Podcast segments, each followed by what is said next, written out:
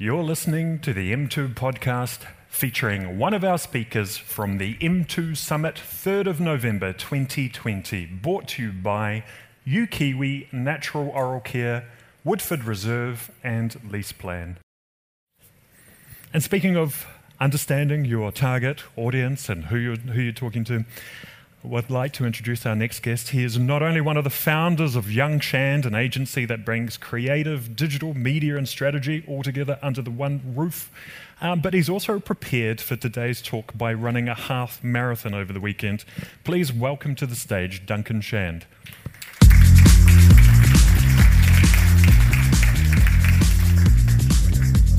Yeah, yep. These just work?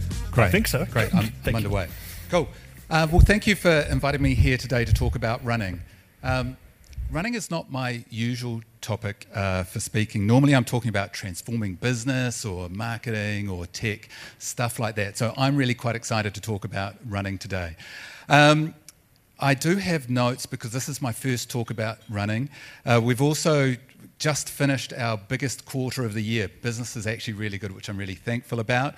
We were moving offices in the weekend, and I had a little race to run on Sunday. And like a typical boy, I left doing this until yesterday and finished it this morning. So I haven't quite got the whole um, memory thing nailed yet. So we'll just go with the flow. So please forgive me.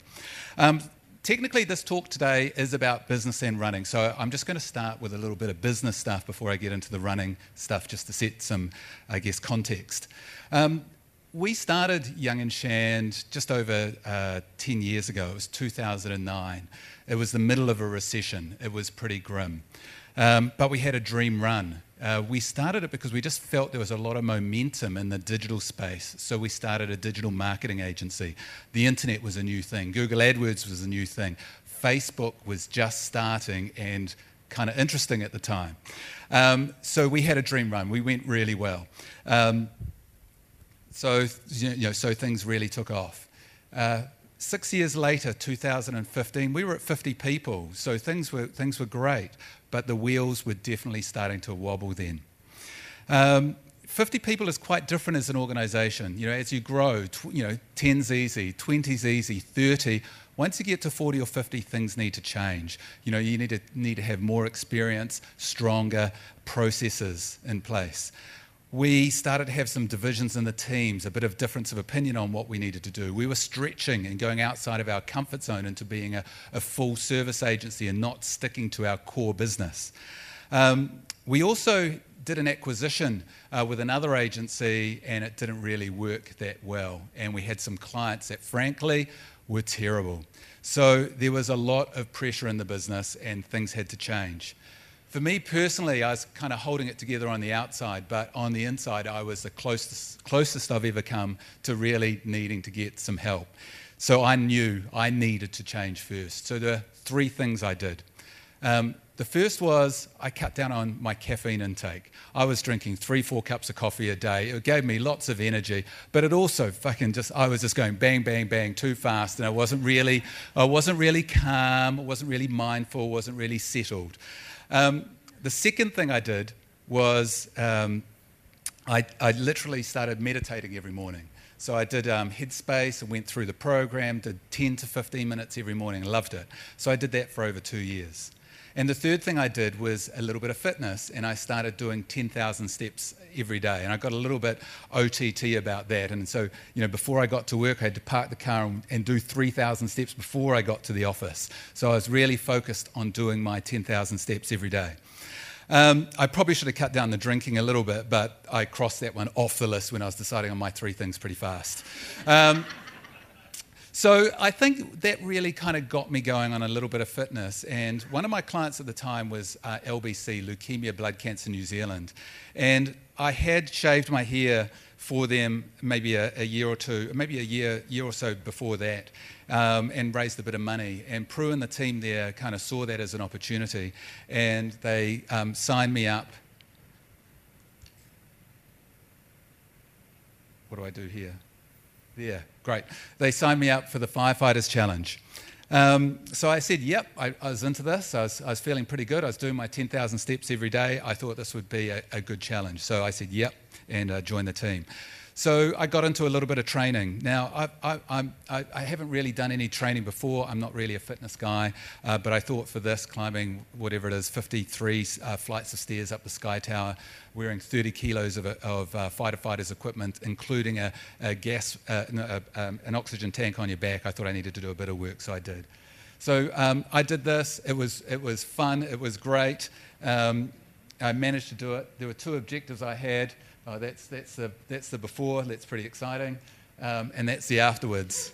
Whew, fuck, it was the hardest thing I had ever done um, in my life at that point. Um, so I had two objectives. One was getting up alive, um, and the second one, on the day, uh, there's only 20 people that aren't firefighters that ever do the Firefighters Challenge um, every year. Um, Wendy Petrie was one of the other ones, and she was behind me. They set you off in 30 second gaps. 30 seconds you go, 30 seconds the next person goes. So my second objective was to beat Wendy Petrie. Um, now, Wendy is a runner, so that wasn't an easy job. She runs, she runs marathons, so I knew I had a hard task. Um, and of course, they weren't really, the photographers and the paparazzi in the back weren't looking for me, they were looking for Wendy. Um, so, but anyway, so that, that was my first, I guess, my first competitive event. Um, a year later, uh, my younger brother Jake, he signed up for the Auckland Marathon. His sister-in-law had, had done the London Marathon. She had a baby. She wanted to get in shape again, and he was pretty impressed by that. So he signed up for the Auckland Marathon. He wanted to get in shape, and so he did that. And um, over a bottle or two of red wine, he really needled me to say, hey, you know, you're getting a little bit old. I think you kind of turned 50 this year. If you don't do it now, you'll probably never do it. Wouldn't it be nice to do together? And I was like, yeah, nah. Um, but I did think about it and I started to go for a few runs. And I don't run. I'm not, I think I said that before, but I'm not at school. I was not into sports. I hated cross country. I was, in, I was not in any competitive teams. It was not my thing. So, but I did quite like the idea. So I went for a few runs. I ran you know, 3Ks, 5Ks, and um, was thinking about it. Hadn't committed, um, but I was kind of thinking about it. One day I decided I had to do something more. So I went out for an 8K run. I remember that day quite well. I was running around Western Springs Park, and that, that little voice on your shoulder was going off on my head, going, Stop. You can't do this. There is no way you'll get through a marathon. Please stop. Go home. Um, now, in my 30 years of working in corporates and agencies, I've done enough professional development to know um, right there and then that that was a self limiting belief screaming into my head. So it was kind of really interesting. I, I, we talk about these things, but right there and then I thought, ah, I know what that is. So I said, fuck off. Um, and I just started, I started going, no, you can do this. You can run. You can, you can run long. You can run hard. You, you'll do okay. So I just started talking back to this voice in my head. And I ran for 12K and I, I got home and I signed up that night for the marathon. So that's my you know, lesson number two. First lesson, look after yourself. Se- uh, second lesson, um, uh, uh, don't listen to those self limiting beliefs. Third lesson, set some goals. So I decided I was going to do it. So I started thinking about, you know, what, is it, what does it take to do a marathon and started reading about it a little bit. There were two things, interesting things that I found out. Um, only 25% of people that run a marathon are over 50. So I thought, yep, I can tick that box. The second fact was only 25% of people that run a marathon do it under four hours. So that became my objective. So I started training, um, and I really got into it. I was really enjoying the training. It was great. I was, I was into it. And um, uh, it, that went pretty well. Um, it was the night before the, the race, and um, I, I, went around to a friend's house, um, Earl. Earl is a great runner. Earl has run sub three, uh, three hour marathons uh, in his time. And he said to me, Duncan, what time are you going to do? And I said, well, I, am aiming for under four, and I think I can, I can probably go under 3.45. And maybe I, I might get near uh, 3.30 if I'm lucky. And he said, okay. When I ran the London Marathon, there were four of us, and we went out to the starting line in a, in a van. And I said to the guys, So, what time are you going to do? They all said, Maybe this, possibly that, or I'd like to do this. And he said, None of them did it. And he said, I said, I'm going to do under three hours, and he did it. So he said, you know, you've got to be specific with your goal and set a time before you go out on race day. So I said, okay, I'm going to do under 3:30. So, you know, I think, you know, lesson number, what am I up to? Number three uh, no, four, public commitment and set a specific goal. So that's what I did. I said, I'm going to do under 330. So we went out, and on the day I did 321. So I was pretty happy with that for the first marathon. So that was good. Um, now, running marathons is kind of really interesting, and I think you know that was definitely uh, that, that was definitely um, hard, and I felt the pain the whole time. And running marathons is a, is a real challenge. Um, and the, the biggest things about running a marathon is the uncertainty that comes with it. Um, in training, you never run a marathon. You only ever run up to about 32, 33, 34, 35 Ks. You never run a marathon. It takes four weeks for your body to recover from uh, the impact of actually running the marathon in the first place. So you can't run a marathon in training, otherwise you can't do any more training. So it's quite a, quite a weird thing. Um, and I think that's one of the real beauties about running the marathon is that going into the unknown and not knowing whether you actually make it or not, that last 10 minutes is a real quest. Um, there are so many things that can go wrong in a marathon. You can eat wrong. You can train badly. Um, you can, you know, you can, uh, you can just fall over. Um, and there's always pain. You know, you know, you'll have a calf go. You'll have a, your thighs hurt. Your feet will hurt. There is always something hurting, and you've got to learn to live with that pain. I, I think I'm forgetting about the slides. That's my brother before the start of the Auckland Marathon. Um, so, yeah, that's the Auckland Marathon again on the bridge. And now it's Queenstown. So we did Auckland, and um, after I did Auckland, I decided um, I'm kind of quite into this. I want to do, uh, I, will do a marathon every year. So we signed, I signed up for the Queenstown Marathon.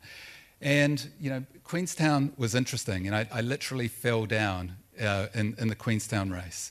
Queenstown was a, a tough challenge. Um, it's 60% hillier than, than Auckland, and 70% of it is on trails. It's on gravel and mud, so it's, it's quite a hard course to run. Um, so my challenge there was to try and run a faster time from Auckland on a harder course. One thing uh, with Auckland, uh, one thing I really did differently was to really focus on sort of an 80 20 running. I read a few books, and in business, we talk about the 80 20 principle all the time. And so I started to apply that to my running. With running, they say 80% of your running should be easy, easy, light, and smooth. Don't make it tough. It's easier on the training, and you push yourself 20% of the time, and that's where the challenge is. And I think you know that's that's something that we should think about in business too. 80% of the time, business should be e- easy. It should be smooth. We should be clear about what we're doing. We should have everything documented and processes clear so the team knows what we're doing. But 20% of the time, we all need a tough challenge, a new project. That's where the opportunities are. So that's kind of what I started to apply in the running uh, for Queenstown. So Queenstown was about 80% easy running, running long, running smooth. Um, in my head, I was trying to improve that time. I was trying to get from 321 to closer to three. I started to think about doing a three hour marathon. On the day, I went out way too fast. Um, I figured I needed to get close to 130 if I was going to have a shot at doing uh, three. And I did. I, I, did three. I did one thirty-one in the half, uh, but then I, I, just couldn't hold it. Um, the body uh, body was just sort of uh, body was tough, and it, had to just guts it out for the second half of the marathon. Um, I did okay though. Uh, I came in. I still managed to knock ten minutes off, and I came in at three eleven for that for that marathon. I crossed the finish line, and I could barely walk. Um, I started to walk to watch Mark come in, who, who ran it with me, and literally fell over and lit, just fell down. Legs didn't work, and I'll always be thankful to a, a, a strange Canadian man that massage, massaged my legs for about 10 minutes after, after that to get me walking again. So, um, so that was great. Um, so I think, you know, the, the great thing with, about running is there's always another challenge. Um, after Queenstown, I still couldn't get my, the, couldn't get the idea of a sub three hour marathon out of my head, so I started to think about that. Um, but this, is, this has been a tough year. So, you know, it's hard with two lockdowns to kind of, you know, focus on your business and then and, and put the commitment into running. But I did go and see a, a coach because I knew after failing, in my head, failing in Queenstown to get close to that three hours, I, I, I I, I, needed some help to figure out what to do next. Um, the coach said, you know, if I really want to have a crack at three, I need to be running 80 kilometres a week uh, from next week. And at that point in time, I was running about 30, and I thought, oh, that sounds hard. So, so together we came up with another plan, and that was to run a fast half this year. So that's what um, I signed up to do in Auckland. Oh, there you go. Great. Excellent. Someone's doing that for me, I think. Um, so that was good. So that was, that was what we set out to do last week. Now, to do a sub, to do a sub three hour marathon, you've got to run 42.2 kilometres at 4 minutes and 15 seconds per kilometre, which is pretty tough.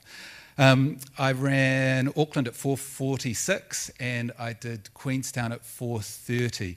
So you have to bring your pace down quite a lot from there. So the idea of doing the half was kind of a slingshot to get running fast and feel what that was like. Um, coach said you had to do, you really have to do about 124 to be able to do sub three marathon. Um, and on the day, we decided the plan was to aim for 126. So that's what I did. That's what I set out to do. Um, I didn't do it though. We had, I had about two or three things go wrong, and they're all my fault. Um, we're in the middle of moving offices. So on Friday, we were packing up on Saturday we had the movers in. And both of those, they're my two days I'm not meant to be doing anything. And I'm looking at my watch going, fuck, I've done 16,000 steps and 30 flights of stairs, carrying shit down three, three flights because there was no lift in our building and no aircon in our building. So it's quite hard work. And on Saturday, I thought, okay, I'll go in here and I'll do no work today because the movers are there. But it's really hard when you've got six big burly movers, movers there and you're trying to not do any work. So again, I, I kind of overcooked it a little bit the day I was meant to be doing nothing. And then on the day, the race plan was really specific five kilometers slow, and then go fast. So he wanted me to do five kilometers slow. And I, you know, the start of a race is really exciting. The middle of the race is really hard. And the end of the race is the jubilation and, and excitement about finishing is fantastic. That's what gets you there. And I just got caught up a little bit too much in the start and I overcooked it again, ran a little bit too fast. So didn't quite follow the race plan. So um, at the end of the day, I came in at uh, 127, so I was about a minute and 50 off, off target, which was 409s, um, uh, which still I was still pretty pleased, pleased in. So right now, I don't know if I'm going to be able to do sub three, but I'm still going to give it a crack.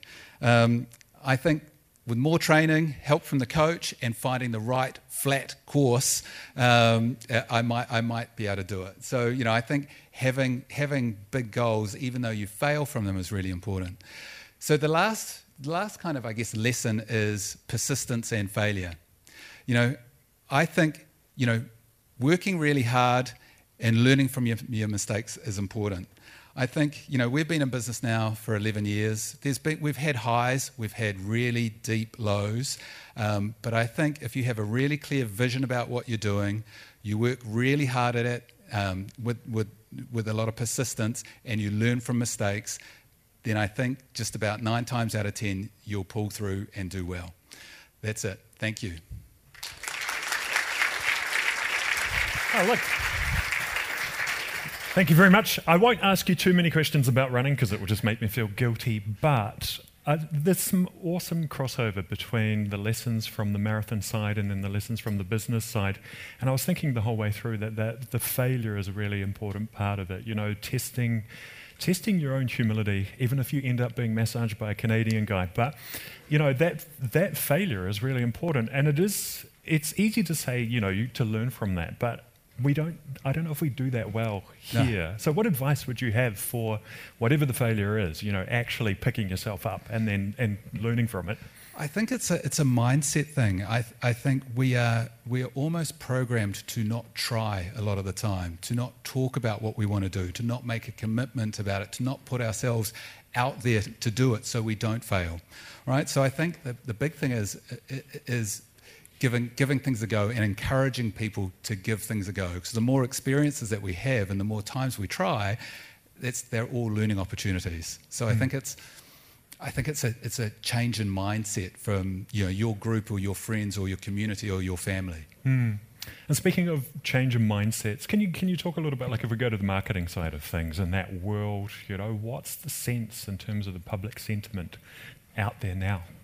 Uh, I, I, it's really it's you know it's been a really interesting year, and, I, and, and to me, I think it, you know the only way forward is to be positive about what we're doing. Mm. So you know, it, no one is going to win in this world by taking a step back. Yeah. Um, and not investing and not trying to get ahead and not growing. So I think it's it's about being positive. Um, you know, we're really lucky uh, as a business, and a lot of that is to do with our mix of clients. So we were very lucky not to have any tourism or events or retail clients that we really took a big hit in that first lockdown. We were, we were very fortunate there. And, but all of our clients are, are feeling strong and feeling. And, uh, and we are way more positive and way more um, bullish about where we, th- obviously, I think as a country, than where we thought we would be. Mm. So I think it's about, you know, if we can maintain some of that and be positive going forward, I think we'll be good. We were touching on some insights from Yabble before, you know, in terms of some of the psychographic stuff, like the focus on New Zealand made and, and you know, the environment. Is there any advice that you would give to, to companies, apart from hiring yourself as an agency, yeah. which might not be a bad thing, but any advice in terms of how people communicate with their, with their target markets now, with their communities? Yeah, I think one thing that I really want encouraging all of our clients to do is to be purposeful. So, you know, it's, um, you know, being woke takes a little bit of a bashing these days, but mm. I think we're in a generation at, that want to see companies doing more than just trying to make products and make profit. I think you know we all want uh, to we all want to support companies that are making a difference. So if, if you can make a difference with what you're doing and focus on that, and then and and then uh, embrace that, I think that's that is the number one job to do. Brilliant. Thank you very much for your time. Cool. Thanks, Andre. Thank you. You're listening to the M2 podcast featuring one of our speakers from the M2 Summit 3rd of November 2020, brought to you by UKiwi Natural Oral Care, Woodford Reserve, and Lease Plan.